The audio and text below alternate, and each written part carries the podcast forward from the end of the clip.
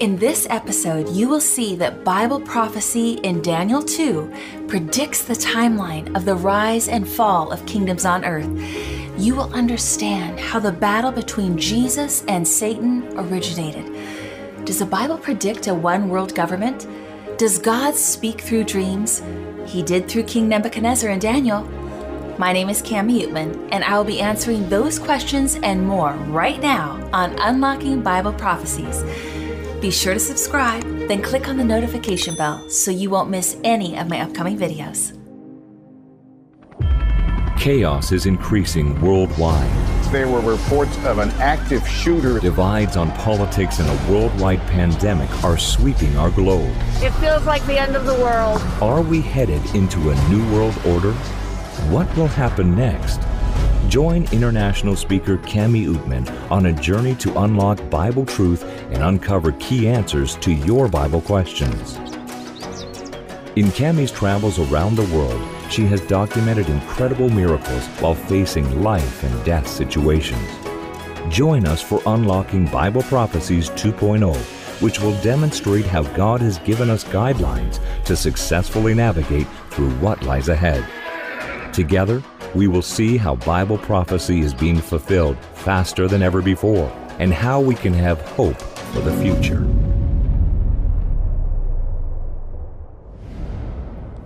Welcome to Unlocking Bible Prophecies. My name is Cami Oetman. I am the Vice President for Adventist World Radio, and a vital part of my work is documenting miracles. This involves traveling to remote areas of the world to film miraculous testimonies of Jesus' saving power like at the DMZ border of North Korea, or meeting face to face with rebel terrorist groups in the Philippines, or visiting death row inmates in Zambia. God foretold that He would do amazing things in our day, and He is. Each night, I look forward to sharing incredible miracle stories that I have personally documented. You won't want to miss one of them. During our time together over the next 14 days, I am presenting biblical material that I personally find exciting and mind blowing. This same information profoundly changed my life from the pursuit of the world to the pursuit of heaven. God has given me the purpose to share His Word. I trust in the Holy Bible because God's predictions or prophecies are true. That's where we will begin together. Now, if you have questions that come to mind at any time, you can click on the link below this video and your question will receive a biblical answer. Also, if you have a prayer request, click on the link below this video and our team will be happy to pray for you and your specific request. Tonight, we will begin by unlocking the truth on whether the Bible's prediction is truth or fable. The key to unlocking Bible prophecies is to let the Bible speak for itself. Our theme for this series is If it's in the Bible, I believe it. If it disagrees with the Bible, then it's not for me. Now, you may be wondering, what are the benefits of this seminar? Why does this matter to me? Why should I care? This biblical information will give meaning to your life and the conditions that we see in the world right now. The Bible informs us about the earth's timeline, from how it began to how it will end. People need to be warned of the final events about to occur on earth. We must become aware of Satan's many traps to deceive and distract us away from God's truths that are revealed in the Bible. We need to understand the battle between God and Satan because both are seeking your devoted worship. With all of the uncertainty in our world right now, where can we go for real answers? God's Son, Jesus, forewarns and reveals to us in His scriptures, the Bible, what we need to know. Each of our Bible topics will build and expand upon the last. Do not miss one. These topics provide us with different snapshot views of who Jesus truly is and what He teaches so we can follow in His footsteps. By the end of this series, you will know from your Bible the answers to questions like Who is the beast of Revelation 13? What is the mark of the beast? Is 666 really in the Bible? How does God describe the seal of the living God? Did you know the Bible says you need to be sealed in order to enter heaven? We will learn what Babylon represents and how to make sure you are not a part of it. What does the Bible say happens when you die? This might surprise you. Did you know that God describes the characteristics of His last day remnant people, His church, in Revelation? What does Revelation say is happening during the millennium? Hmm. Did you know you get to choose where you will be during these thousand years? If God is loving, would He really burn people forever and ever? We will look at what the Bible says about hell. It's different than what man has come up with. How does the Bible describe Jesus' second coming? Jesus is very specific so that we are not fooled by many false Christs. The Bible provides incredible insights on the invisible war going on around us. Friends, pray with me. Heavenly Father, King of the universe, King of our hearts, Lord, I ask that you empty me of self and fill me with the Holy Spirit. Anoint my lips with only your words and surround each one of us with holy angels as we study your word tonight. In Jesus' precious, most powerful name, amen. So, friend, how do you fit into this unseen war, this battle over planet Earth? How do you fit into tonight's topic, the prediction? We will begin by unlocking the truth on whether the Bible's predictions came true and why should you care?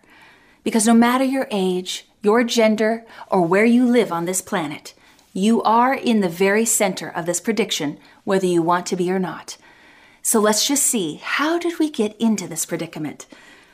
Our world, planet Earth, the human race, is a territory being fought over.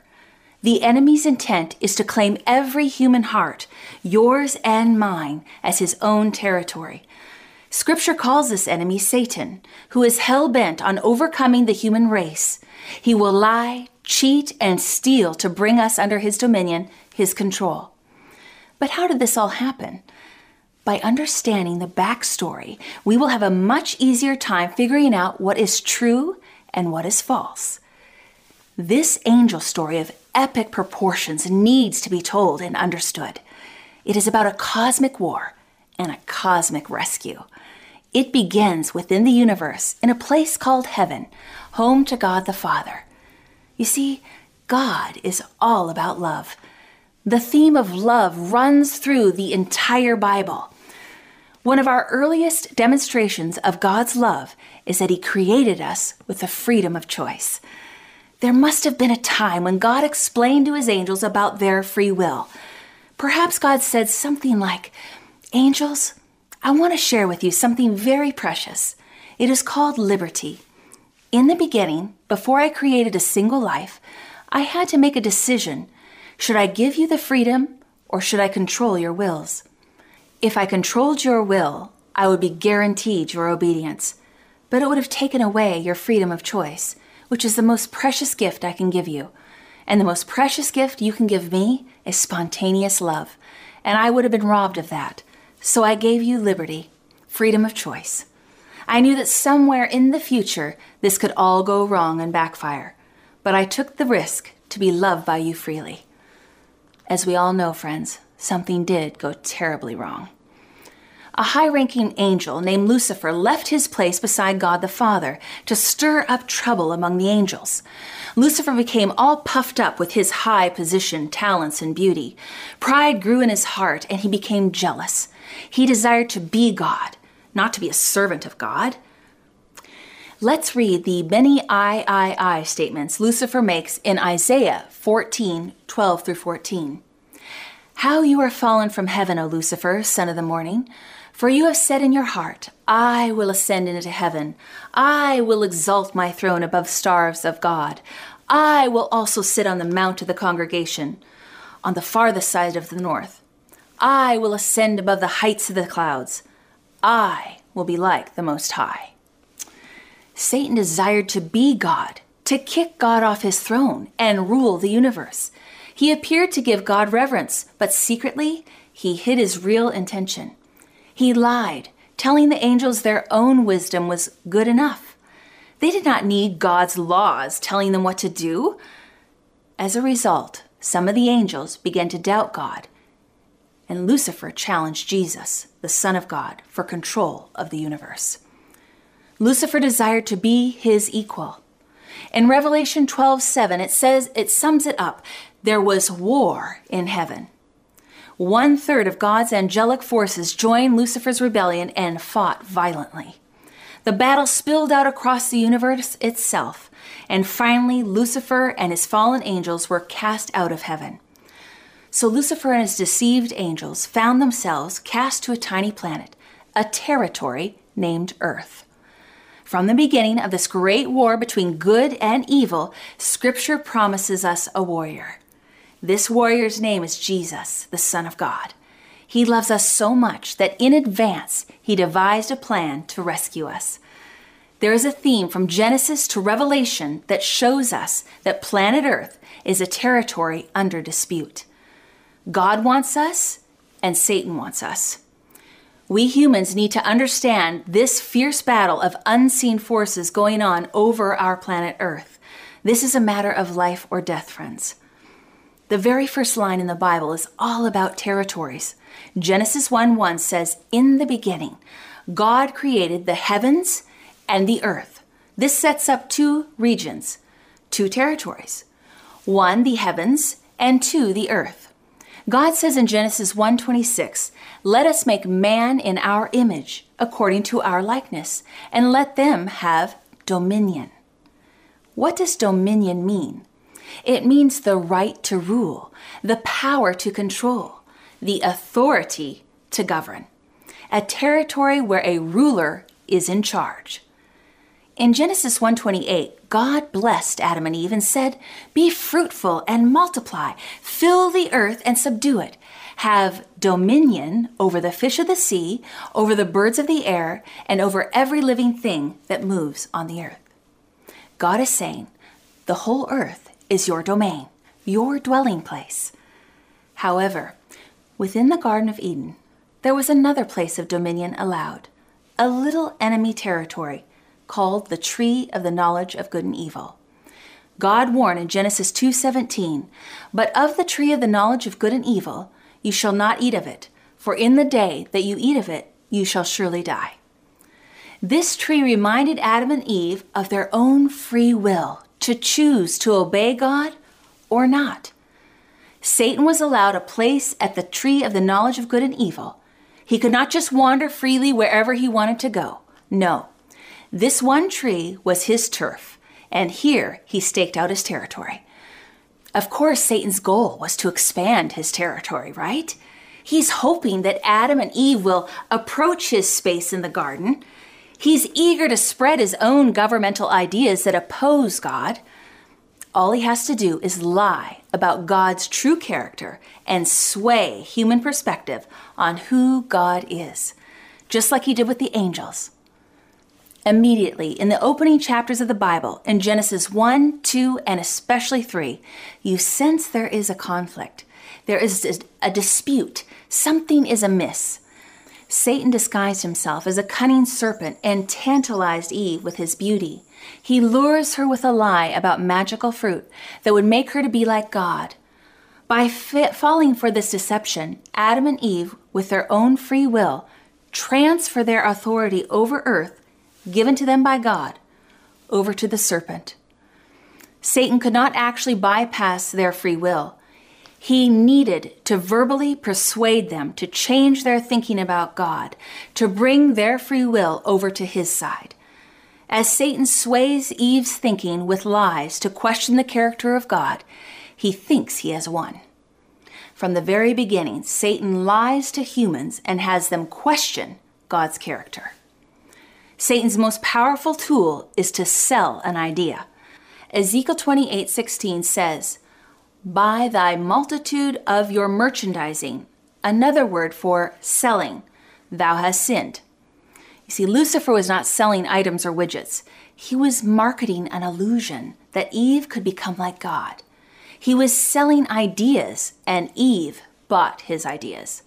Scripture says that Adam was not so sure about these ideas, but he was really sure about love and Eve.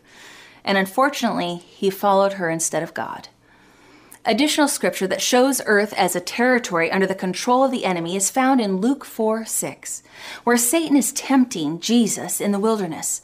And the devil said to Jesus, All this authority and power I will give to you, and all its glory, for it has been handed over to me, and I give it to whomever I wish. This Bible text uncovers the backstory. Satan is talking in terms that something has happened in the past. Someone gave him the authority. Notice Jesus does not dispute that it is Satan's to give. At no point does Jesus say, Wait a minute, Satan. Earth does not belong to you. No, Jesus understands that Adam and Eve transferred their God given authority over to Satan. Satan now has the right to make this claim. Look at these scriptures where Jesus and Paul acknowledge the position of the evil enemy. In John 12:31, Jesus says, "The ruler or prince of this world is cast down." Jesus is referencing that he is in the process of overcoming the enemy, Satan. He calls him by a title, the ruler of this world. In 2 Corinthians 4, verse 4, the Apostle Paul literally calls Satan the God of this age, who has blinded the minds of unbelievers. Satan is currently the God of this world. In Ephesians 2 2, Satan is called the prince of the power of the air. Now, that doesn't mean he controls the oxygen supply. This means he is prince of the moral atmosphere or culture of this world. 1 John 5:19 says, "The whole world lies under the sway, meaning influence, of the wicked one." Are you seeing the picture the Bible is painting here? Our culture is influenced by the popular opinion of the day. The social trends are the lust of the flesh, the lust of the eyes, and the pride of life. Those are Satan's principles, not God's, on which our whole world operates. Now, here is an interesting insight into the unseen war. Job 1, verse 1 reads There was a man in the land of Uz, whose name was Job, and that man was blameless and upright, and one who feared God and shunned evil. Then, drop down a few verses, Job 1 6 says, Now there was a day when the sons of God came to present themselves before the Lord, and Satan came also among them. Hmm. This verse indicates organization. You see, there was a time and there was a place, and the Lord calls a meeting. And the sons of God travel from their territories where they reside in the universe. In Ephesians, Paul calls the sons of God principalities and powers, meaning rulers and authorities in the heavenly universe. So the devil comes sauntering into this heavenly council. Notice in Job 1 7, God asked Satan, From whence comest thou? God does not say, What are you doing here? He does not even say, Get out of here. God is asking Satan for his point of origin. What right do you have to be here? Who are you representing? Where are you coming from?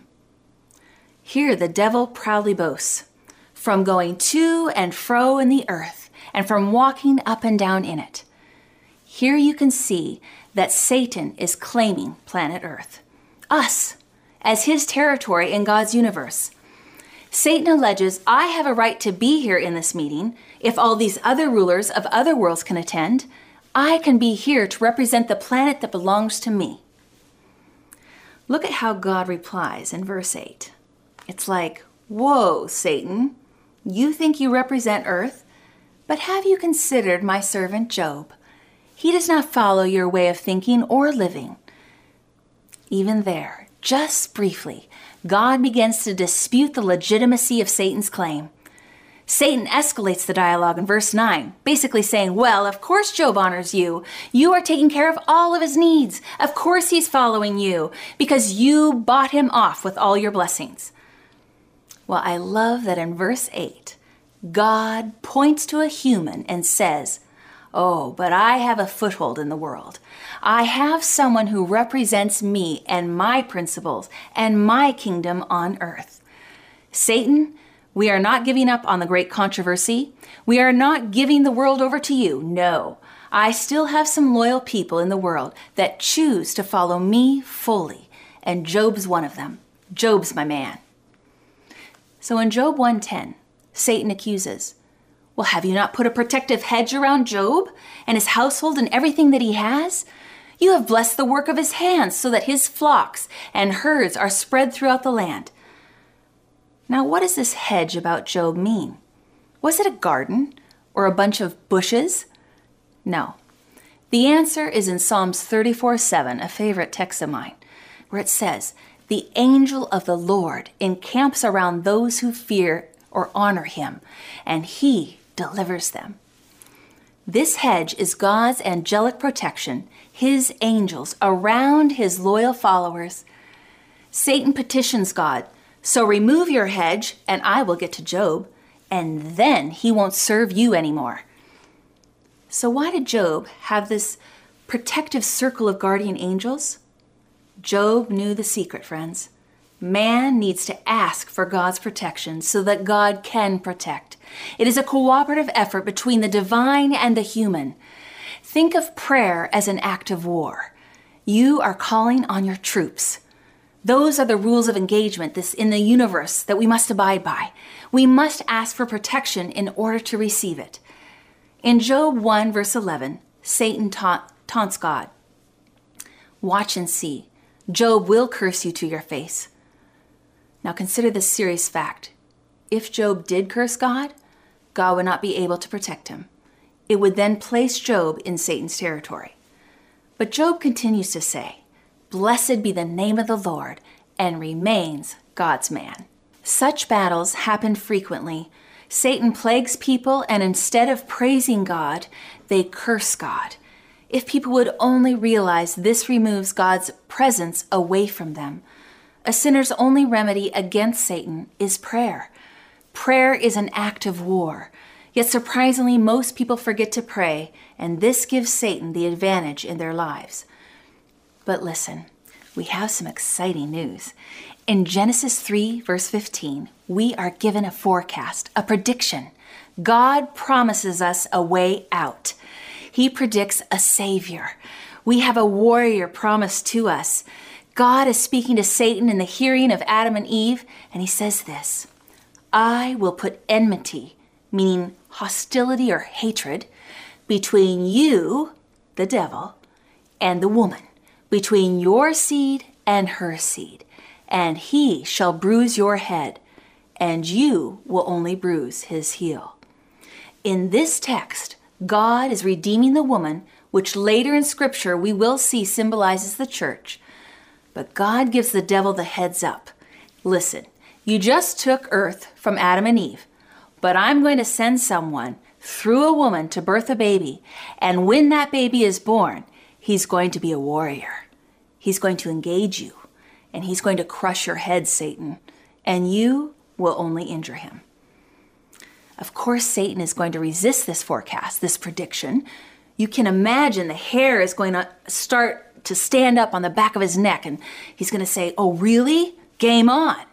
Because remember, Satan had already won a third of the angels in heaven. He just won over Adam and Eve and had them believe his lies. So when God challenges him to this conflict, to a battle in Genesis 3, Satan must be feeling pretty good about his chances. But what Satan has no idea about is what's coming his way. He anticipates that it will be a battle of force, but the way that God will win the war is totally unexpected. There is no way for Satan to know what is about to come. Satan is told that someone is going to come and crush his head. What the Lord doesn't say is that it will be me. God Himself will come as a human being. There is a war between good and evil over every single soul. That means you and me. And whether we want to acknowledge it or not, friends, we must establish in our minds that the Bible is valid and that we can trust and believe in it. A vital key story in the Bible is found in Daniel chapter 2, where King Nebuchadnezzar has a dream. Here in the book of Daniel, God gives us an insider view to show humanity the timeline of Earth's territories or kingdoms so that there is no question who God is, because He declares the end from the beginning. Look what God says about Himself in Isaiah 48, verse 9 and 10. I am God. There is none like me, declaring the end from the beginning, and from the ancient time the things that are not yet done. Wow. God promises He will tell you ahead of time what will happen from the beginning until the end of time. There's no need to guess. So, why does Daniel 2 matter? Well, although the book of Daniel was written thousands of years ago, it is brimming with vital information for today's world. The prophet Daniel received words from God about the kingdoms that shaped world's history. This short prophecy is fundamental in helping us unlock more complex prophecies in Daniel and Revelation that discuss this great controversy between the forces of good and the forces of evil. So, let's go back in time to about 600 years before Christ, to the greatest city that ever existed on the planet, Babylon. Let's make our way into an ancient king's palace made of shimmering gold. It's nighttime, and we find King Nebuchadnezzar tossing and turning in his royal bed. The great king is having an intense dream. Suddenly, he wakes. He's very troubled. Even though it was just moments before, he cannot seem to remember the dream. He knew it had been extraordinary. Indeed, it was a prophetic dream given by God, outlining history for the next two and a half thousand years. Daniel 2, verse 1 says, Now in the second year of Nebuchadnezzar's reign, Nebuchadnezzar had dreams, and his spirit was so troubled that his sleep left him. You see, the king was agitated and very distraught. He summoned his wise men, magicians and astrologers and sorcerers and Chaldeans to his royal palace. Now you might be thinking, how primitive. Here's a man, he had a dream, and he summons enchanters? That's what kings did in ancient days. They were considered wise insiders. Each one of these categories had a certain function. The enchanter would throw and read charms. The sorcerer was a deep occultist using occult communications to find things out. The astrologers would look at the stars to tell him what to do. Is this really an ancient custom? Or is it alive and well today? Do presidents and prime ministers use this system today? Oh, yes, they do. King Nebuchadnezzar instructed them Tell me what I dreamed last night and tell me its significance. I know it was vitally important, but I can't remember it. What's the meaning of my dream?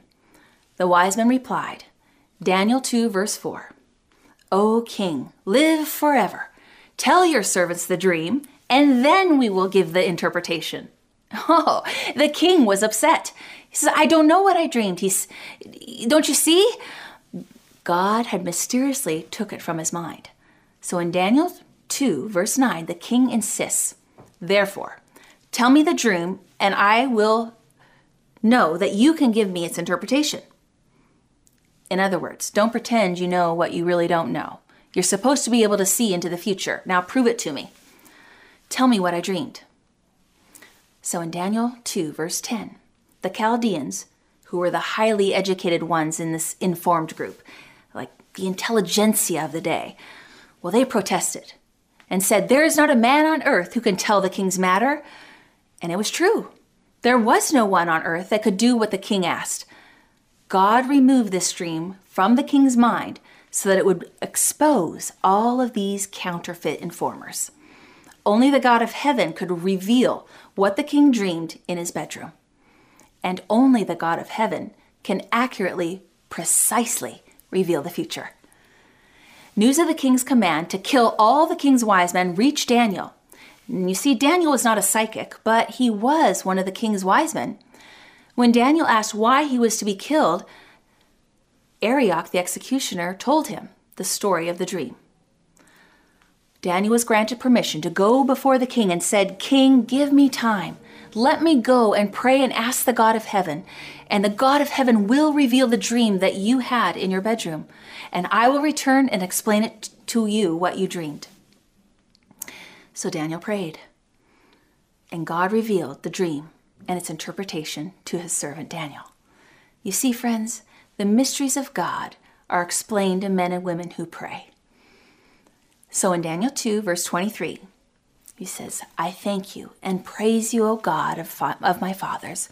You have given me wisdom and might. And then Daniel went before the king, stating that it was true that no wise man, no astrologer, no magician could reveal the dream. And Daniel 2, verse 28 says, But there is a God in heaven who reveals secrets, and he has made known to King Nebuchadnezzar what will be in the latter days. Hmm. I love that Daniel doesn't take the credit. He gives all the credit to God. This is important. You see, there are two religious systems on this planet right now. The one system is man centered, and the other is God centered. And this is the battle for every soul on this planet. You will be surprised who today advocates a man centered religion. As we go on throughout the series, you will see for yourself, friends. Now back to Daniel. Chapter 2, verse 21. God removes kings and sets up kings. I love that. So it's going to be a story of how kingdoms rise and disappear on the planet. This prophecy takes us down the stream of time from Daniel's day through the nations of Babylon, Medo Persia, Greece, and Rome, even to the current divided empires of Europe. So, Daniel chapter 2 is for our time, friends. As God said, in the latter days, God reveals to Daniel in verse 31 You, O king, were watching, and behold, a great image. This great image, whose splendor was excellent and stood before you, and its form was awesome. Next, it says, This image's head was of gold, its chest and arms of silver, its belly and thighs of bronze, its legs of iron, and its feet partly of iron and partly of clay. You watched while a stone or rock was cut out without hands, when struck the image on its feet of iron and clay and broke them into pieces. Then, verse 35 Then the iron, the clay, the bronze, the silver, and the gold were crushed together and became like chaff from the summer threshing floors. The wind, which is a symbol of war in the Bible, carried them away so that no trace of them was found. Daniel 2, verse 36 to 38. This is the dream. Now we will tell the interpretation of it before the king. You, O king, are a king of kings. You are this head of gold. The head of gold represented Babylon, or Nebuchadnezzar's kingdom. His kingdom ruled the world from 605 BC to 539 BC. Nebuchadnezzar established one of the most fantastic, wealthiest empires in the entire world. His kingdom was lavishly adorned with gold. In just one temple alone, Nebuchadnezzar used 18 tons of gold. That's 16,000 kilograms. He even built for his queen the Hanging Gardens, a wonder of the ancient world. It is a fact that gold is a precious metal, whereas silver is less precious, but it is harder. You see, each kingdom carried on the philosophy of man made teachings from the previous kingdom, thereby becoming more brutal and less refined, all the way down to the legs of iron. Nebuchadnezzar thought he had built up a kingdom that would never be destroyed. The whole earth lay prostrate at her feet. Daniel pointed at the king and said, Your kingdom will disappear. The proud king said, Whoa, never! And he initially humbled himself, but then he later hardened his heart and thought to himself, Babylon will last forever. I will defy the King of Kings. My kingdom of gold will never be destroyed. It will never go to silver, to bronze, to iron, or clay. I will build myself a statue of gold from head to foot. Now, what was Nebuchadnezzar really saying there? He was defying the God of heaven. He was saying, I oppose you, God. I will set up my kingdom and you will not destroy it. Is it possible that there is a power today claiming the same thing? And is it in opposition to God's kingdom? Yes. We will see that is exactly the case. It is an unfortunate reality, but it is a reality. Stay tuned, but don't worry, God has a plan to save you. Daniel's prophecy goes on. Daniel 2, verse 32 Its chest and arms of silver, After Babylon, another kingdom would arise, you see? The Medes and Persians overthrew the Babylonians. You don't have to guess at the meaning of prophecy. Just look at it in Daniel 2, verse 39. And after thee shall arise another kingdom inferior to thee. Bible prophecy predicted the nation of Babylon would not last forever. Another kingdom would arise. History reveals exactly how this happened. In Daniel chapter 5, King Belshazzar, grandson of King Nebuchadnezzar, hosted a drunken feast for a thousand of his lords. And as the wine was flowing, the music was playing, long robed men held closer lavishly dressed women. In the midst of the drunken debauchery, the enchanting music, and the seductive immorality, God interrupted Belshazzar's feast. A bloodless hand wrote upon the wall these words Mene, which means God has numbered your kingdom and finished it. Tekel, you have been weighed in the balances and found wanting. Peres, your kingdom is divided and given to the Medes and Persians. Daniel's interpretation can be verified by any good history book on Babylon. You see, Cyrus, the general of the armies of the combined countries of Media and Persia, overthrew the proud kingdom of Babylon. Daniel, however, was not the only one who predicted this. In fact, God named Cyrus approximately 150 years before he was born. Wow. Look at this amazing prediction written by Isaiah the prophet sometime around 680 BC in Isaiah 45, verse 1. Thus says the Lord to his anointed, to Cyrus, whose right hand I have held, to subdue nations before him, and loose the armor of kings, to open before him the double doors, so that the gates will not be shut. Here is exactly what happened, friends. His soldiers dug canals to divert and dry up the river Euphrates and marched under the walls of Babylon. They came through the open gates into the city. The Bible is not an ordinary book. When you and I open the Word of God, we are opening the Word of the living God. Its prophecies are indeed true. Next, Daniel 2, verse 39. Then another, a third kingdom of bronze, which shall rule over all the earth. Alexander the Great led his armies with their bronze armor. If you were going to go to the Acropolis Museum today, located in Athens, Greece, you would find how fitting it is for this third nation to be represented by bronze. There you can see the armory that the ancient soldiers wore. With all their military advances that Greece had, coupled with the wisdom of Alexander the Great and his military expertise, the nation of Greece was able to conquer the then known world in lightning speed. He acquired the largest empire up to that time.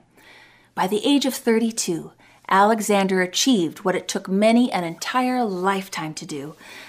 After attaining world dominance at his young age, he was soon on his deathbed, which was thought to be as a result of his intemperate behavior.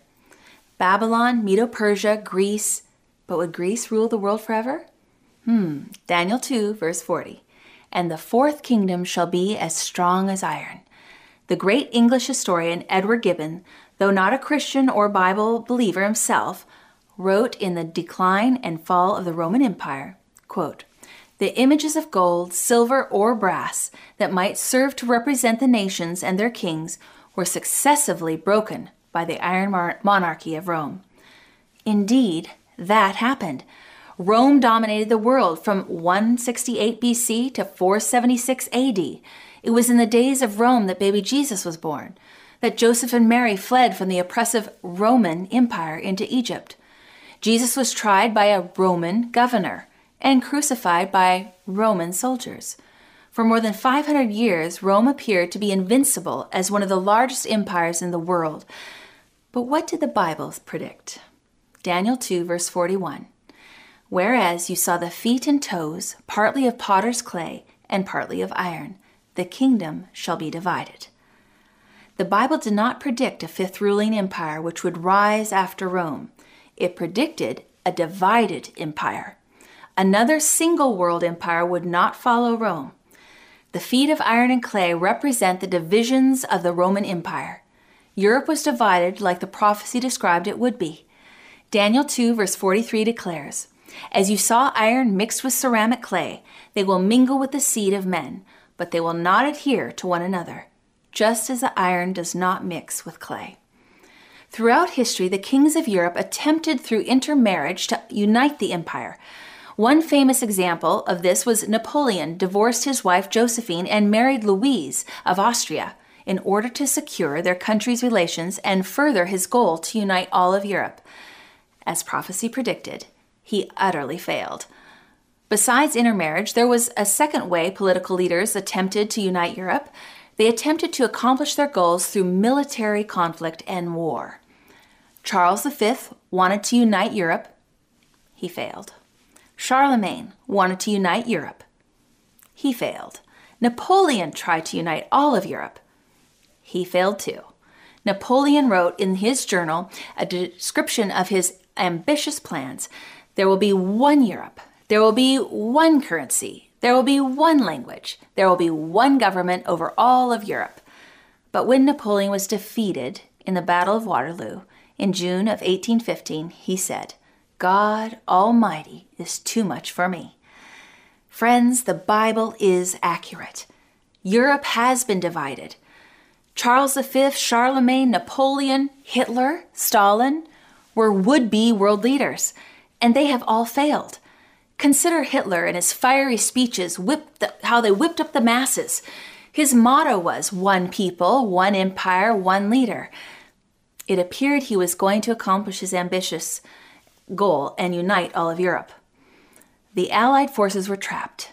Defeat seemed certain, but remarkably, Hitler ordered his tanks to stop and resupply.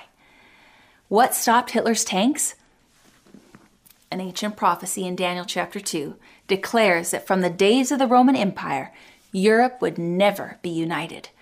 The Bible predicts in the book of Revelation a final last attempt to unite Europe, this time under a religious political union it's found in Revelation 17, verses 12 to 14.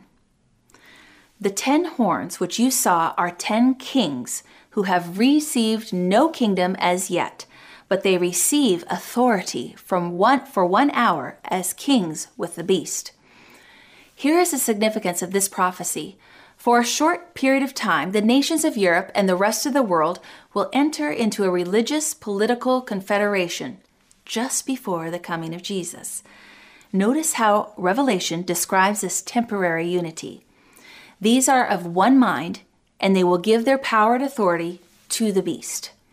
So here is a prediction that for one hour, a short period of time, the nations of Europe would come together. So are they? Are there movements to unite Europe today? To unite the whole world? The flag that is a symbol of the common market of Europe is many voices, one people. The euro is a result of an inf- uh, effort that seeks to establish a common currency for Europe. Revelation tells us there will be this final attempt to unite people to prepare the beast's power that joins them religiously and politically under one great system. When worldwide strife, conflict, and war combine with famines, pestilences, and economic failures, the ideal will be so sweetly presented a united world, a united society we will all become one. But the Bible says, These are of one mind, and they will give their power and authority to the beast. These will make war with the Lamb, who is Jesus, and the Lamb will overcome them. The reason why we are not interested in an earthly kingdom is because Jesus has promised us a heavenly one. This prediction in Revelation 17 says, For he is Lord of lords and King of kings, and those who are with him are chosen, called, and faithful.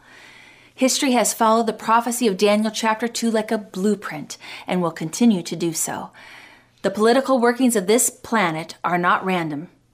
Events happening in the world this very minute are a sign that Jesus, the King of Kings, will come soon. His return is the only hope for a planet standing on feet of iron and clay, ready to crumble. Daniel's prophecy of the image and Revelation's prophecies point us forward to a new time. Daniel 2, verse 34 You watched while a stone was cut out without hands, which struck the image on its feet of iron and clay and broke them to pieces. Verse 44 The God of heaven will set up a kingdom which shall never be destroyed. So, what is the rock that smashes the image? The rock of ages. King Jesus. We can have no confidence in earthly kingdoms that rise and fall. They are temporary, illusionary. But we can put our trust in God's kingdom that will never fall. We are in a cosmic war, and our cosmic rescue is on the way. Christ's supernatural kingdom will come and smash down all the kingdoms of this world.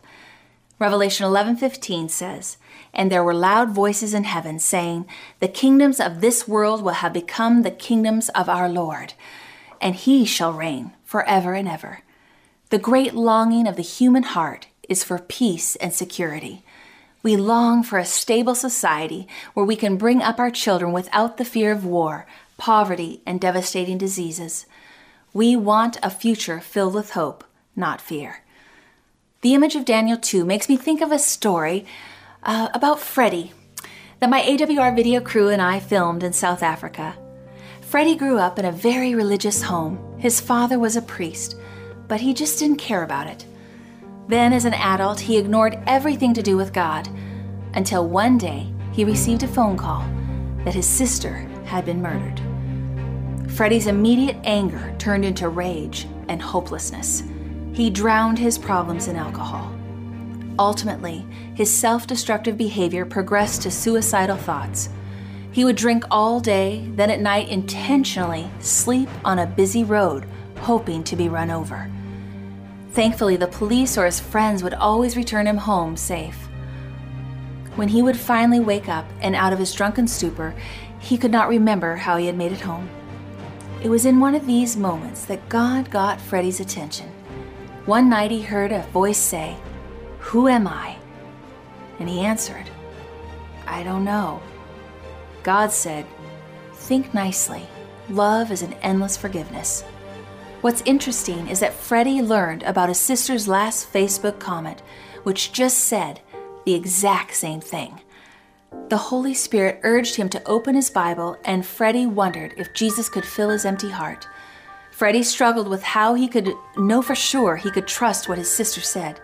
How could she know what the Bible said and what was true and not just a fairy tale someone made up? During his studies, he became fascinated in the prophecies of Daniel and Revelation. He became intrigued with how history supported the rise and fall of kingdoms, just like Daniel 2 predicted and right on time in the predicted order.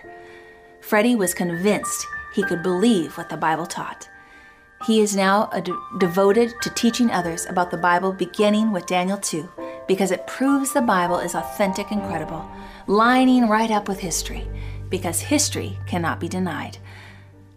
We are living in a broken world tonight, and it can't give us any answers, friends. But the Bible does. And as we have seen, we are living in the time of the toes of the great image that we have just studied. We know it won't be long before the rock cut without hands will come and smite the image, destroying all earthly powers forever. Jesus will come to set up his kingdom. I really want to be there, don't you? Until then, when everything in this world is upside down, thank you, Lord, that this broken world is cradled by you. Nothing on this earth can take Jesus by surprise. He has got everything covered, and He tells us not to fear. We only need to believe in Him. Don't you want to believe tonight that there is a God in heaven who is our King and Savior? A God who loves us so much, He has given us a sneak peek in Daniel 2 just how Earth's history would play out. It has happened exactly as He predicted. God does not throw curveballs or blindside us. He's clear and He never changes.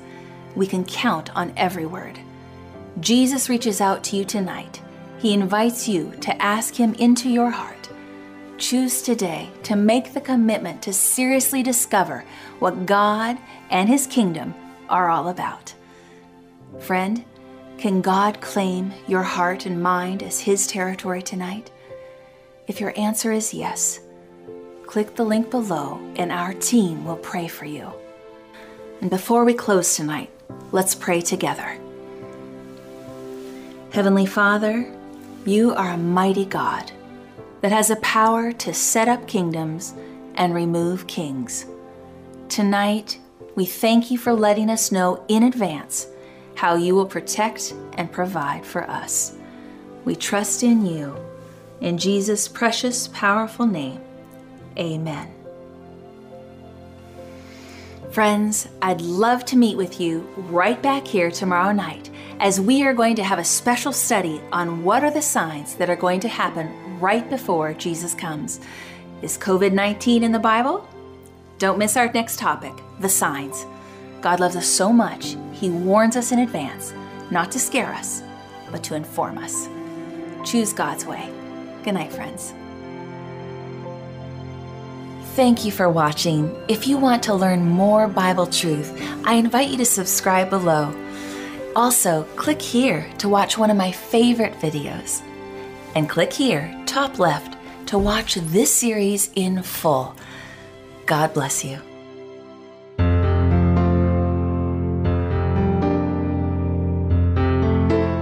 I hope you have enjoyed listening to the end time prophetic events. Whether you've never before opened a Bible or have been studying it all your life, you'll gain new insights from this series. By looking at Revelation and Daniel, as well as other books of the Bible, you'll find that the Bible itself clearly unlocks the mysteries of Bible prophecies. This will transform what may feel like a confusing book into something clear and understandable. If you want to learn more Bible truth, or ask a Bible question, or perhaps find freedom, healing, and hope in Jesus, please give us a call. Our WhatsApp number is plus 1 240 222 0777. We are certain that you'll gain a deeper understanding of Jesus' love for you and emerge with an even closer relationship with Him. For more information, visit us on the web at bible.awr.org